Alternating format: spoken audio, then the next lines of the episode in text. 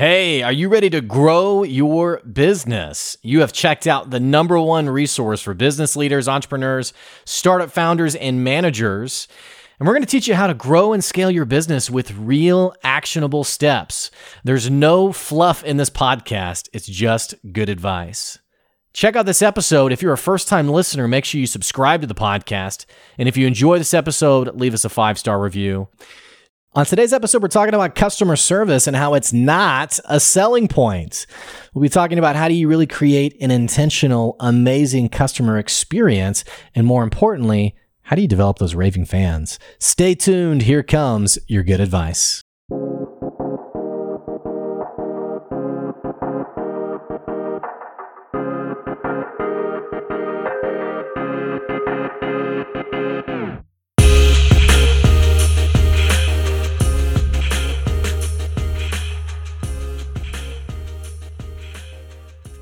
Hey, welcome back to another episode of the Good Advice Podcast. For those of you who are tuning in as a regular to the show, I appreciate you checking out the show, appreciate you listening to the show. And uh, you are why I make the podcast. I originally came up with the podcast a few years ago because I was a uh, new business owner myself. I had no idea what I was doing, um, other than just thinking that, of course, I had you know God's gift to uh, the people I was trying to help.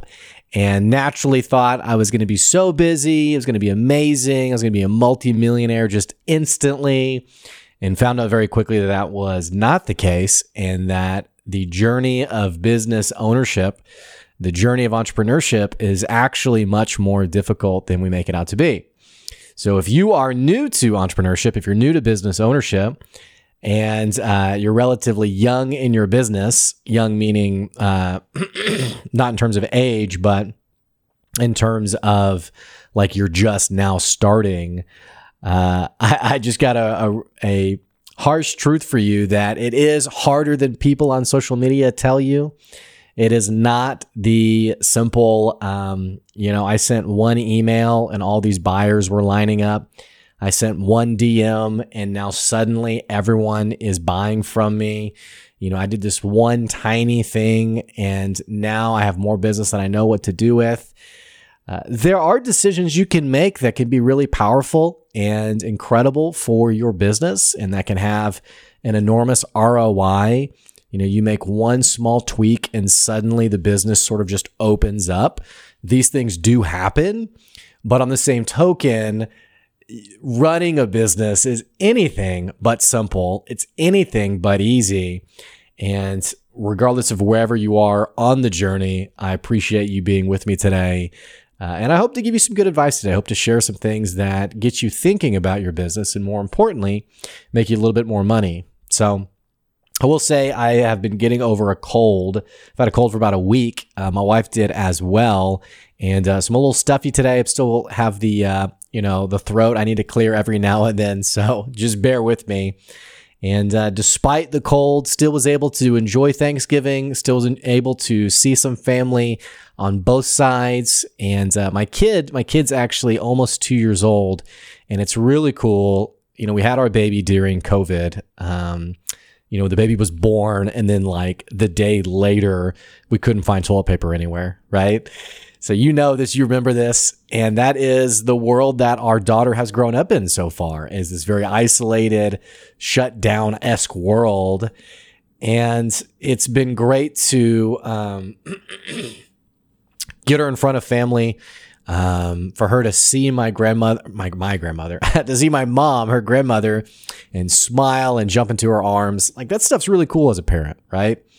So anyway, we've had a good Thanksgiving. I hope that you yourself had a great Thanksgiving, that you had a special Thanksgiving, and I hope that you got to binge on some really delicious food, uh, which is actually my favorite thing. Um, well, I guess seeing the family is my favorite thing, but also the food is a very close second. So, here's what I want to talk about today. I've been talking with a multitude of business owners on especially lately on um, this concept of building raving fans. And it's something that's not new to the show. It's not something new that we haven't talked about before. If you followed me long term, you know that um, I talk a lot about this concept of raving fans, meaning it's enormously more profitable for your business to really dig into how do you develop those raving fans, those repeat buyers, the people who, you know, I think about like the Costco uh, shopper who you mentioned Costco and they're like, oh, I just love Costco. And you're like, okay, yeah, yeah, yeah, I get it. I get it. it's kind of cult like, right? Same thing with like, uh, my mom loves iPhone. Uh, she loves Apple, but she loves her iPhone. And so she told me, she told me uh, several months ago that I think maybe I was giving her a hard time about buying the new model because you know every year there's a new model and it, the costs of it by the way just get more and more. It's kind of when you think about it, it's kind of astronomical when you think about how much people will pay for a brand new phone because you know we're looking at like $1300 right for a new phone. And I remember when like $600 $700 was a lot of money for a new phone. But back then you paid $200 and you'd get it like on a service plan or what have you, but point being, I was I was talking to my mom about it, and she was like, "Oh yeah, I would, I will totally buy the new one every year. It doesn't matter what it costs." and I was like, "Okay, this is someone who's a raving fan who doesn't just like the product, doesn't just like the business, but is like unab- unabashedly, openly." massively a fan of it and will tell other people about it. So think about your own business. How amazing would that be if your customers were that way for your business? How special would it be if whenever your company name got mentioned that your average buyer you know, immediately jumps up and says, Oh my gosh, this is such a great company, such a great brand. They do so much good stuff. Basically, buy, buy, buy from them, please you know, it's basically free marketing. It's actually more effective marketing than any marketing campaign that you could ever do. There's no amount of incredible copy. There's no just the right photo. There's no just the right branding that you can produce that will ever be more powerful than the spoken referral from someone who's been happy with your business. There's nothing you can match from, there's, there's no comparison to a happy customer. And so the takeaway from that is thinking about how do you really craft an experience that helps a customer walk away feeling that way? And I've been thinking about this a lot lately only because I work a lot in the entrepreneurial space, I work a lot in the small business space. And one of the, whenever I'm first talking with a prospective customer, one of the things I always typically ask, it's always framed in the, in the, um, perspective of customers I always like to ask a couple of things. One, what do you do? And so I get sort of their perspective, like what's their version of what they do. And I like to ask, uh, so what do your what do your customers think about you? What do they do? They like you? Do they not like you? And uh, naturally, of course, everyone's always like, oh yeah, our customers love us. It's so great. It's so special. But another question I like to ask, a third question, is what makes you different? What makes you special? This is an important question because it's rare that any of us are in a field that is totally unheard of. It's rare that any of us are disrupting an industry. Now, this, this does happen, by the way. I mean, Uber's a great example, totally disrupted the auto industry, the auto um, ownership industry, where now people, in many cases, are like, why would I buy a car when I can just Uber somewhere, right? Which, by the way, um, well, never mind, that's a different subject. I don't get off point here. So it's rare that any of us are disrupting an industry, and that's that's okay, by the way. More often than not, we're doing something, we're doing a service, we're offering a service, or we're offering a product that we have competitors in our area who are doing the same thing. It's unheard of that you would sell something that no one else would sell. Now, this can happen. Uh, I have come across a various number of different businesses that um, I don't just stumble across, but some businesses that have reached out to me and said, Hey, can we get some advice for my business? And they sell an incredibly specific and incredibly unique product. I think about one silly example would be the gentleman who sold leather wristbands that were bedazzled with rhinestones. Can't say I've ever come across anyone who's done that since. So it does happen, but more often than not, you are selling something that uh, you look in any direction, you're going to find a competitor. Uh, I'm no different, by the way. I am a uh, a business consultant, a business coach. I'm helping people grow their businesses. And if you Google that, you're going to find 50 in my area. If you look online, you're going to find a million of them. And I can go ahead and tell you that no one has ever asked, nor has anyone ever cared about my certifications, about my licensures, uh, what makes me qualified versus someone else. Now, not to say these things are unimportant, not to say that someone wouldn't eventually want to know if they were going to buy from me. But point being, I'm in an industry that there is a very low barrier to entry. Anyone, you know, some of you listeners, maybe you're a business coach. Uh, that's not to discourage you. It's just that literally anyone could wake up tomorrow, quit their job, and say, I'm going to be a business coach. Anyone could do that, and there'd be nothing to stop them, right? And they'd have their perspective on business or what have you. It's a little different from someone who would start a business tomorrow and be like, I'm a welder, because uh, there's actually a bit of um, physically, I can physically see if someone's capable of that or not. Uh, in the business world, it's it's almost so much as can I put on a nice shirt and at least seem res- uh, seem uh, representable enough to be trusted to give you good advice for your business. Point that I'm getting at is this last question that I like to ask. You know, what makes you unique? What makes you special?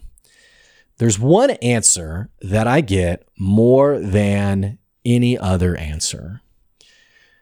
And to put it simply, I ask the question what makes you special? What makes you unique? Why should I buy from you? Why should anyone buy from you? And an answer I often get is we have great customer service. So someone gives this answer. They say, we have great customer service. We really care about our customers. And it's always a bit of a funny answer to me because I think of a few things. I think that we are really good at lying to ourselves and our motivations and intentions are often good. It's it's rare you find a business owner who is overtly in it for themselves. They just want to make as much money as possible on the backs of their customers. They don't care at all long term. Now, I I have met people like this, by the way, but it's rare. Most people will say, I want to see my customers succeed. I want to see them happy, yada, yada. You get it. And so it's interesting to me when someone says, you know, we have great customer service because everyone is doing the expected things when it comes to working with customers. We know that it's wrong to shout at a customer or chew a customer out or cuss a customer out.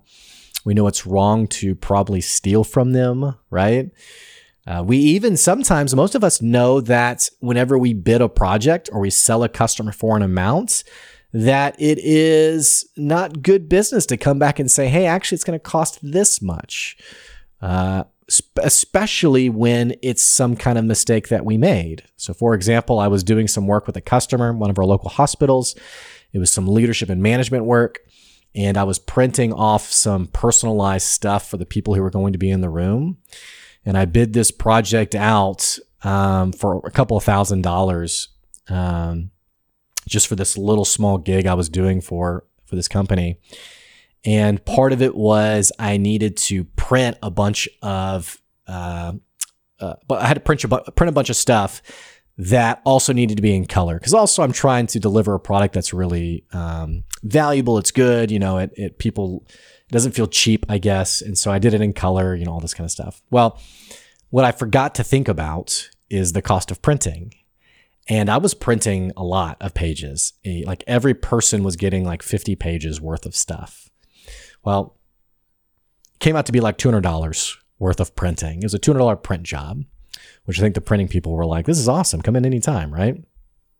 So it's a $200 print job and, you know, it's a $2,000 gig.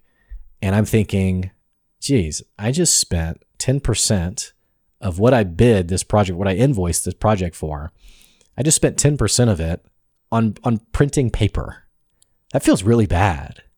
Now, what I would like to do is go back to that customer and say, hey, here's what happened. I didn't realize the cost of doing business.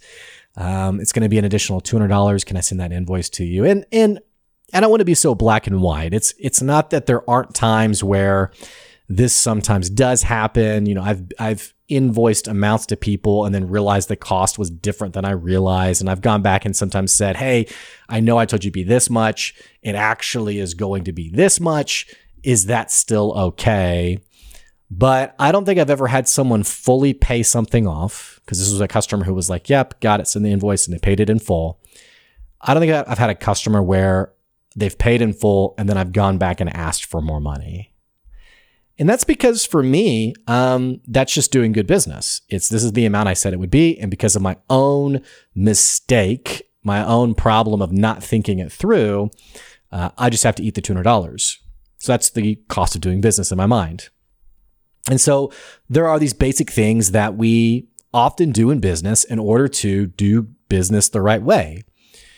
And the point that I'm getting at is that I think doing those things, we sometimes like encapsulate all of those things as uh, in a cliche way, like we go the extra mile, when really it's it's actually not that unheard of.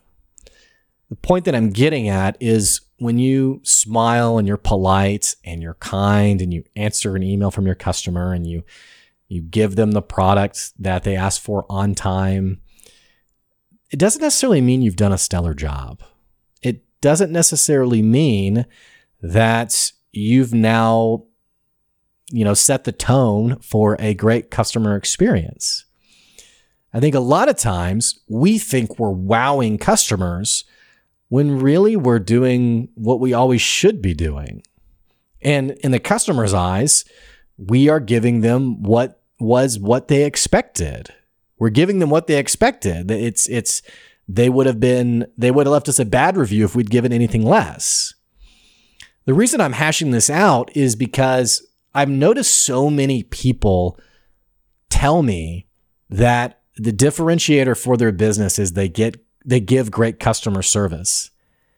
Yet so many of us personally can name off the businesses that actually gave us a transformational experience where we walked away and we were like, holy cow, that was such an amazing experience. And I am a fan for life. I mean, I, I, can think of less than five companies, less than five businesses that so deeply wowed me that I was like, I will literally pay you any amount of money for anything you want to sell me. It's very rare, very rare that that's happened. And talking to my wife, talking to some friends, it's it's similar for them as well. They have similar stories of very few companies that were just so so um, set the tone in terms of a phenomenal experience. So I try to parse these things together. I think about how is it that we have so many, so, excuse me, so few memorable experiences? How is it that we have so few memorable experiences and yet so many businesses are talking about their amazing customer service? Something doesn't line up there. And I think it's because us just simply doing business, we often think we, you know, deserve a badge of honor. And, you know, like I said, I didn't scream at that customer. And so I must be a really great, I must be a really great business. And it's like, no, you did the basics. You did the basics of what I expected you to do. Now, this can be, get really complicated. Um, uh, in terms of like what you charge, for example, this is going to create a different experience for your customer. And I'm not just talking about like, you know, treat your high paying customers really well. I think you should treat all your customers really well for the record. But I am letting you know that, and you've probably figured this out yourself. If you've ever struggled with pricing, you've tried different prices, you've probably noticed that your cheapest paying customers, the ones who are most iffy on price and maybe uh, really strung you over trying to get a discount from you or a deal from you. You've probably found that these are customers that are typically really hard to please. And on the flip side, you've probably also noticed that uh, your customers that are the best paying are simultaneously fairly easy to please they are um, suddenly not so worrisome about every line item on the invoice. Again, that's not permission to take advantage of anyone, but if you have charged a varying amount for your goods and services, you've probably noticed something like that. And so the expectations, the level of expectations can change based on your price. That's not necessarily an insight about customer service, but it is to let you know if you are looking to manage those bare minimum expectations, be prepared to have drastically different expectations based on what you charge. So, having said all this, it becomes very hard to build a business on customer service.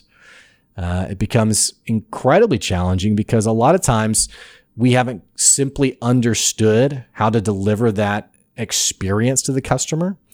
Uh, we're just, we're, in some cases, we're so um, trying to get the next customer in the door that it's hard to give that uh, uh, um, original intention, uh, excuse me, attention and be intentional with the customers we do have. But I think what I want to share with you today, it's about being less motivated by customer service in terms of politeness, in terms of kindness, in terms of responsiveness. And instead, it's all the more about creating an intentional customer experience. And these are different things. They're different things in the sense of I'm not talking about the one off interactions you have with your customer. I'm talking about the curated version of getting your, your goods or services. It's, it's the journey they go on from the moment they decide to buy from you to the moment that they're done with you that they've received whatever help you're offering, this is something worth being intentional about. And when you're intentional about it, you're intentional about creating the customer experience. That is how you truly develop these raving fans for your business. It's not about the smile and the kindness and you're really good with customers. You make them feel warm and welcome. And that's, that's part of it, but that is a random interaction that doesn't really carry much weight. What's all the more valuable is I have curated and created a very intentional customer experience. So here's what I mean by this.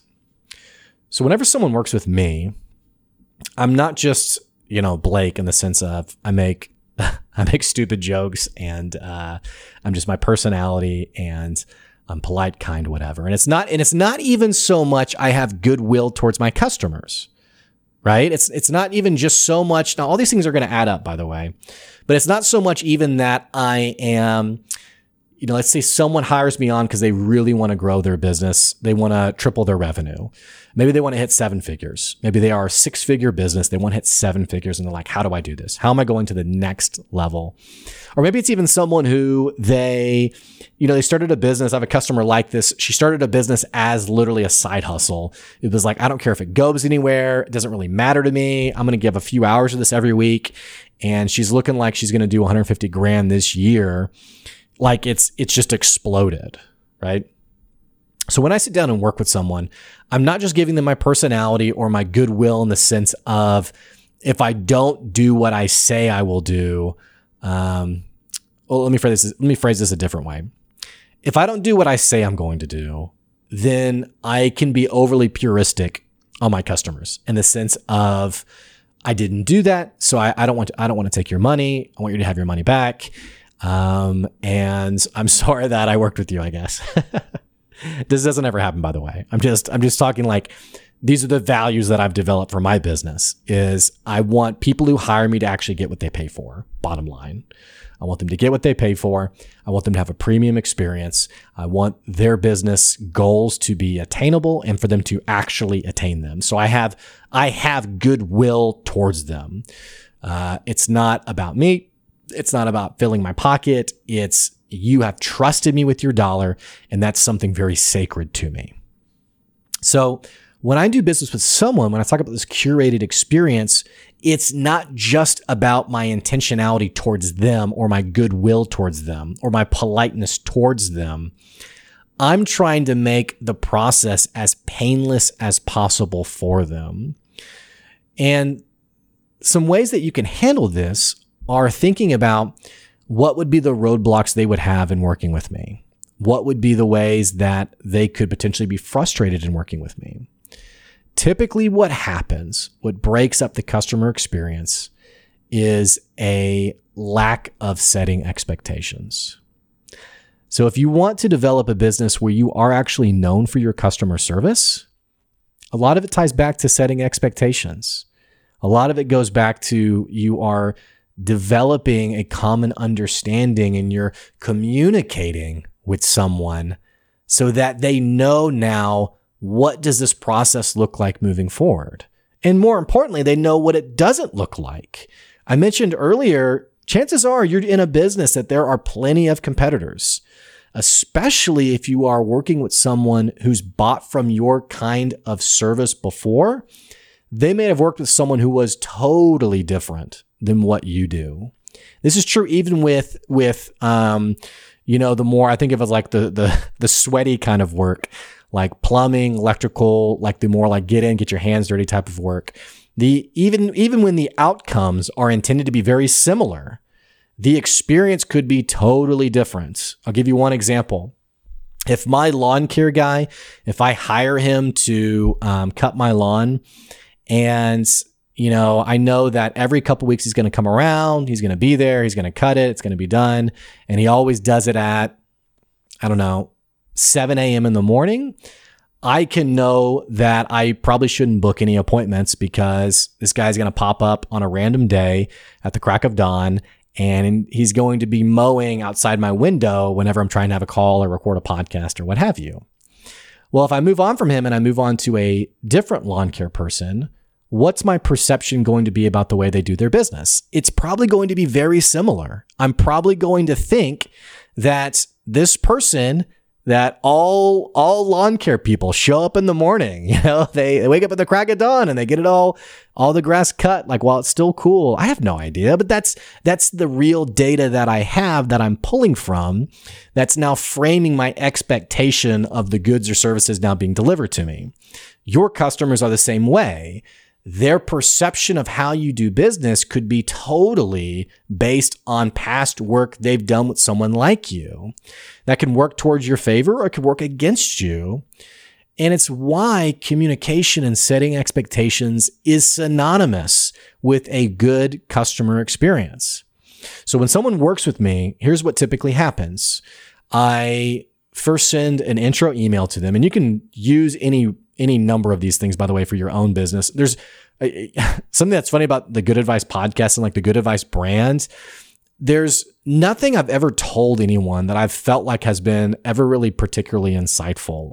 This stuff's very basic to me. It's very simple to me. And I think that's what makes it so tangible to the listeners of the podcast is it's like, okay, yeah, I can do that. That's really easy, right?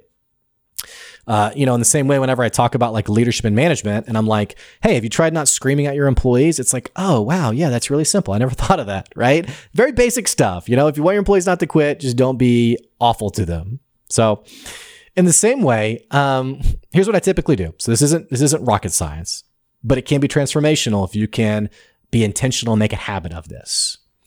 And this is actually also um, good timing because I'm working with a customer right now on crafting this customer experience because a lot of times what happens is it, like we get the customer in the door and it's like, okay, actually, need, I need to get them on the calendar. Okay, it's on the calendar. Okay, I got to make sure that I have all the stuff I need to have to do the.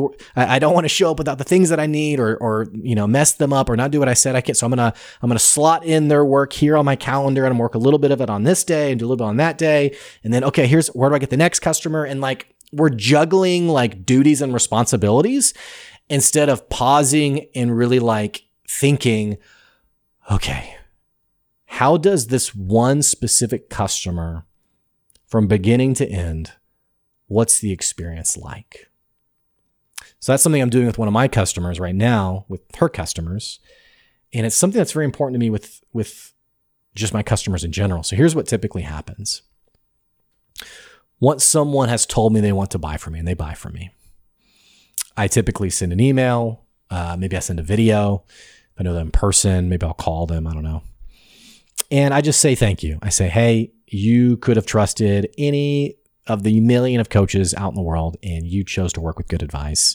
Thank you for trusting us. Um, thank you for uh, trusting us with your dollar. It's something that we really value. And this is brief, by the way. This isn't anything long, um, only because this is a total other concept that you have to remember your customers really don't care about you. they don't care about your story. Um, now, you know, please don't be pissed off if you're like a StoryBrand person. Uh, yes, there's power in your story, but they don't care about, you know, the past 10 years of your business. So I don't share any of that stuff. I don't say we at Good Advice have always cared about. I don't say any of that stuff. I just give a, a simple, heartfelt, genuine thanks for doing business with us. It it means a lot, especially if I'm if I'm personally not going to be doing the work, if I'm handing them off to someone else, then I really want to make sure that I have an intentional touch point with that person. So I send that. And then I also give them something very simple. It's three words what to expect. Here's what you can expect. Here's what the next 30 days, um, six months, here's what the next year is going to look like together. Here's what you can expect from me. Here's what I expect from you. And here is how our communication is going to look. In as simple terms as possible, I explain how often we will meet, how often they will hear from me, and what kinds of conversations we will have. I lay it out very, very clearly and also very concisely. It's not a exhaustive um, strategic plan that is, you know, detailed, you know, to every single day. It's just basic, like this is what it's going to look like for us to work together. And then I ask them, does this work for you? Is this what you're expecting? Because I want to know. I want to know if this is someone who is, um, and some of this happens, by the way, before the sale. Some of this happens in some ways. I'm I'm validating if this person is a good buyer or not, because if I sit down with someone who, um, for whatever reason, they had a coach who, you know, there was some poor coach who was on call every day and they called them every single day. And there was an expectation that at five o'clock every day, this person is going to call and I'm going to sum up to you my day. Did I make the right choices? What should I have done differently? You know, or even like some coaches. I'm, by the way, I'm not a therapist. I'm not a psychoanalyst. I don't sit down with people and talk about your dad problems or, you know, how you were treated as a child and how that affects you as a leader today. Now we, we do have a lot of conversations on, you know, why do you, why did you say that? Like, why, why did you, why was it hard for you to trust that employee? Like, why did you treat them that way? Um, so there are honest conversations, but you know, I have, I had a customer one time who was like, Oh, I, I know what you're getting at. You're getting at what I faced as a child. And I was like, no, I'm, I'm, I'm not getting to that actually. Um, but I want to know what they're expecting because they might have had a coach like that.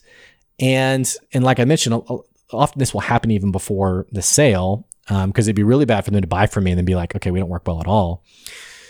But for them to communicate with me, yeah, this I would I would like to. Um, and and honestly, in many cases, people don't know what to expect. They don't know what this is supposed to look like. All they care about is the problem being solved. That's all they care about. And so if I can shed light on what that looks like, then and when they can expect from me, what they can expect from me, this is an important step in crafting that customer experience. It's really valuable. It's actually, I think, very vital to turning a customer into a raving fan. So I give them that, um, I give them that email or that message or what have you. And then I do something that is, um, it's a bit, it's, it's a bit unintuitive. It's, this again, I'm making it sound like it's going to be rocket science. It's not rocket science. But I do something a bit unintuitive. I then look for ways for us to spend more time together, for me to invest more time in my customer. Over the next six months, I'm looking for ways to help more. And I'll tell you two things about this. On one hand, I want them to know that um, I'm invested in their business. I want them to know that I care about their business. And frankly, it's good business business for me if they feel like I am interchangeable with their business. If I'm if I interlock with their business. I want them to feel like Blake is synonymous with how my business runs. So some of that is a little intentional. But on the other hand, I'm doing that because I mentioned that my original goodwill is for the success of my customer. So if something comes up that I can help more or additionally with, of course I'm going to do that. Now, here's what I'm not saying I'm not saying that now you're showing up every week, you're just donating all these hours, you're doing all this stuff where you're being taken advantage of by your customers. But I think of one customer, a really great customer that I had, that when COVID happened, I was really involved with their business in terms of like leadership and management of their business and managing employees. Whenever COVID happened, it was a really scary time. Really scary time for a lot of employees, by the way, because they're wondering what's what's my boss going to do? Are we an essential company? Are we not essential? Are we? Am I going to have to come in when everyone else is at home? It, it was kind of freaky for a lot of people. So I had this customer really great customer. Worked with them for a couple of years, and uh, they were um, just like I said, a really great customer. The boss, the person who had hired me, called me and said, "Hey, can you get on a call and just spend half an hour talking with our leaders and just just assuaging some fears?" What I didn't do, and I I I certainly could have done this. I could have said, yeah, it's going to cost this much. And I could have made a sale. And for the size of this company, and this was a $20 million company, they could have easily paid it. But what I did instead was I said, yeah, I'd, I'd love to do that. Of course, I'll do that. And I got another year's worth of business after that, by the way. So a lot of times we, we're so driven by the dollar and in many cases, we're so untrusting and fearful of being taken advantage of that. And, and even like also as I think about this, as I'm talking about this, uh, sorry, I don't write out a script for any of this. I just, I just hit record and talk. Okay. But I think a lot of times we're so driven by scale. Like, how do I get in more customers? How do I fit in more customers? How do I do more? How do I do more across my customers and bring in more revenue without having to put in more work? Right. Because I mean, I can't, I, I can't go from 40 hours to 60 hours to 80 hours. Like there's a limit on how much I can do. So how do I scale this thing? And we're often really driven by the numbers on maximizing the ROI on the effort that I'm given. And so we are creatures that are so engaged in this concept of more than less and talking to as many customers as possible. And what that inherently does a lot of times is it makes us um, instead of thinking about how to spend more time with this customer, how do I, what's the least amount of, of time that I have to spend on that customer that is going to at least keep them happy, not piss them off, not leave me a bad review, and just enough so that they may potentially buy from me again. That's typically what we do. But I'll never forget, I had a guy on the podcast, Patrick Stewart. He runs Apricot Lane Boutique. Uh, incredible business. In a time where brick and mortar retail is really dying in a lot of cases, his is booming. And this is his secret. We look for ways to spend more time with our customers rather than less. We don't look at the minimum amount of time. It's, it's how to spend more time with that customer. Kind of a revolutionary thought, right? And so that's what I do with my customers is, okay, how do I, how do I spend more time with that person? How do I, how do I donate more of my time, my intentionality? And again, you, you know, for those of you who are really black and white, you're going to have to kind of uh, level with yourself here and understand that, you know, please get paid for your time. Um, please get paid for additional work that you do. But there's just a level, when I talk about customer service, there's a level of generosity that comes with my business that it's it's part of how I do my business and it's part of the experience that I'm intentionally crafting with my customers. So I set expectations and we talk through expectations. I look for ways to spend more time with them. And then I do something else that is probably really toxic in some sales circles. Um, I accept when it's time for our, our work to be done together. I accept when it's time for our business to be done together. And here's what I mean by this I was working with a company that had done tens of thousands of dollars uh, with my last consulting company I was with before I started out on my own. And they had done all this work. Um, they were in such a freaking phenomenal place. They had done so good and gotten their business in such a great place. And this business, by the way, that I was part of before was explicitly like a consulting leadership business, a leadership and management kind of consulting business. And I remember thinking, like, what's next for this business? And I found myself realizing there's really nothing else for this business. They, we have solved their problem and they don't need us anymore.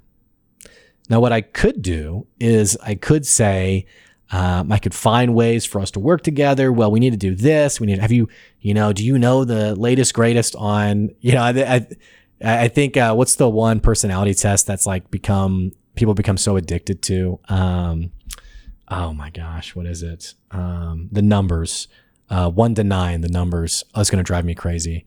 Um, oh my gosh, I can't, I can't think of it. I can't think of what it is, but that personality test that like everyone was like, oh, I'm that number, right? Well, um, which by the way, I got booked to speak at an event and it was like a breakout session. And the organizer told me they can either go to your events or they can go to this explanation of this personality test event during your time slot. And I was like, okay, so no one's going to come to my event, I guess. Um, which actually was booked out. It was awesome. It was great. But I remember thinking before then that no one's going to come. Um, I'm getting way off track, by the way. Sorry. So, um, oh my gosh, now I even forgot what I was talking about. Oh, oh, I remember now. So like I, I think, you know, with this personality thing becoming big, I probably could have been like, yeah, like we can walk you through this. I can how how hard can it be? I can figure this out. But ultimately that would have been about, if I'm being honest, it would have been about filling my pocketbook rather than genuinely helping them. They didn't need me anymore. They did not need me anymore. There comes a time with your customers where it's okay to say, we're done for now. We're done for now. And this can be really scary as a business owner. As small business owners, we're often really sweating cash flow. We're sweating when is the next invoice going to come in. And if not sweating, we're at least having to be very um, intentional on, okay, I know this is going to come in at this point. I'm going to pay off this bill with that. Uh, there is a, an actual mechanic to all of it that goes beyond just, um, you know, yeah, just bigger and better, just running the business, right? And so it can be scary to take guaranteed income and say no to something like that. But do you want to build your raving fans or do you want to get paid? Right? Do you want to build people who are lifelong cult like fans of your brand? Or do you want to get paid in the short term? See, one of these two situations are going to feed you today the other situation is going to be incredibly fruitful down the road. And so, what I do for building my customer experience is there comes a time when I offboard them, and I'm very intentional on onboarding them in a, in a good way. I'm also very intentional on saying goodbye in the best way possible. And typically, I'm I'm similar to that original email. I send a letter of gratitude. Uh, I also typically send them a summary. Here's the work we did together. Here's what we said we would do. Here's the goals we said we were going to set out to accomplish. And here's how we accomplished them and more. Um, and then I, you know, ask for a Google review or, or what have you, or a podcast review or whatever it is. And, um, you know, we just go from there. But the important thing is I, I know when to say goodbye. I know when to say goodbye to customers that the problem's solved, the deed is done and what I have found is that when you become less addicted to reoccurring revenue from one customer and you instead become committed to really serving them and solving their problem, those customers actually come back. A problem, a new problem comes up, something happens, and down the road, they come back because you were the person who treated them well, who served them well, and who ultimately is the most trusted source for them to go to when it comes to solving their problem. I don't know about you, but I would rather have a customer for life than someone who is a three month project that I want to string out for nine months total. I want the customer who's going to work with me for the next 20 years because ultimately, then for my business, it's now a combination of building those people one by one so that so much momentum is built for the business that 10 years from now, I have built a business where I don't have to do, you know, so much in the sales world. I don't have to do so much um, cold traffic because I have now curated those people who are going to continue to come back again and again and again. That is what we mean when we talk about a real customer experience. And you have to build that. It's not something that happens overnight. It is something just like you would for, for delivering or shipping a product or developing a service. It's something you have to be intentional for. What is it like for someone to buy from me? Which, by the way, something I didn't mention, this isn't just at the point of sale. It's even before that. It's even like when they come to their website, come to your website, what's that like? You know, how complicated is it? Is it frustrating? Is it straightforward? When they first communicate with you, are you cold, aloof? All that stuff that you guys already get. Uh, but that's certainly a big part of it. So, thinking about your own business, why do people buy from you? Is it customer service? If it is, I'd be a little afraid of saying that. And I'd start thinking about what do you really deliver and in what way do you deliver it that's not only memorable, but actually is creating those raving, amazing fans and repeat buyers for your business. Hey, thanks for listening today. That's today's episode. If you enjoyed the podcast, don't forget you can be a Patreon for the podcast. If you want to support the podcasts, you can do so for as little as $5 a month. You can jump on our Patreon. It's patreon.com slash good advice. You can also sponsor an episode if you want to get your business mentioned on the podcast. But more importantly, if you've been following the podcast long term, I want to tell you I appreciate you. This is today is November 30th. We're finishing our best month ever for the podcast. And I just want to tell you thank you for being such an important part of the Good Advice tribe and for helping make the podcast what it is. I hope it continues to grow and that it continues to help more people. That's today's good advice. Have a great rest of the week. We'll see you.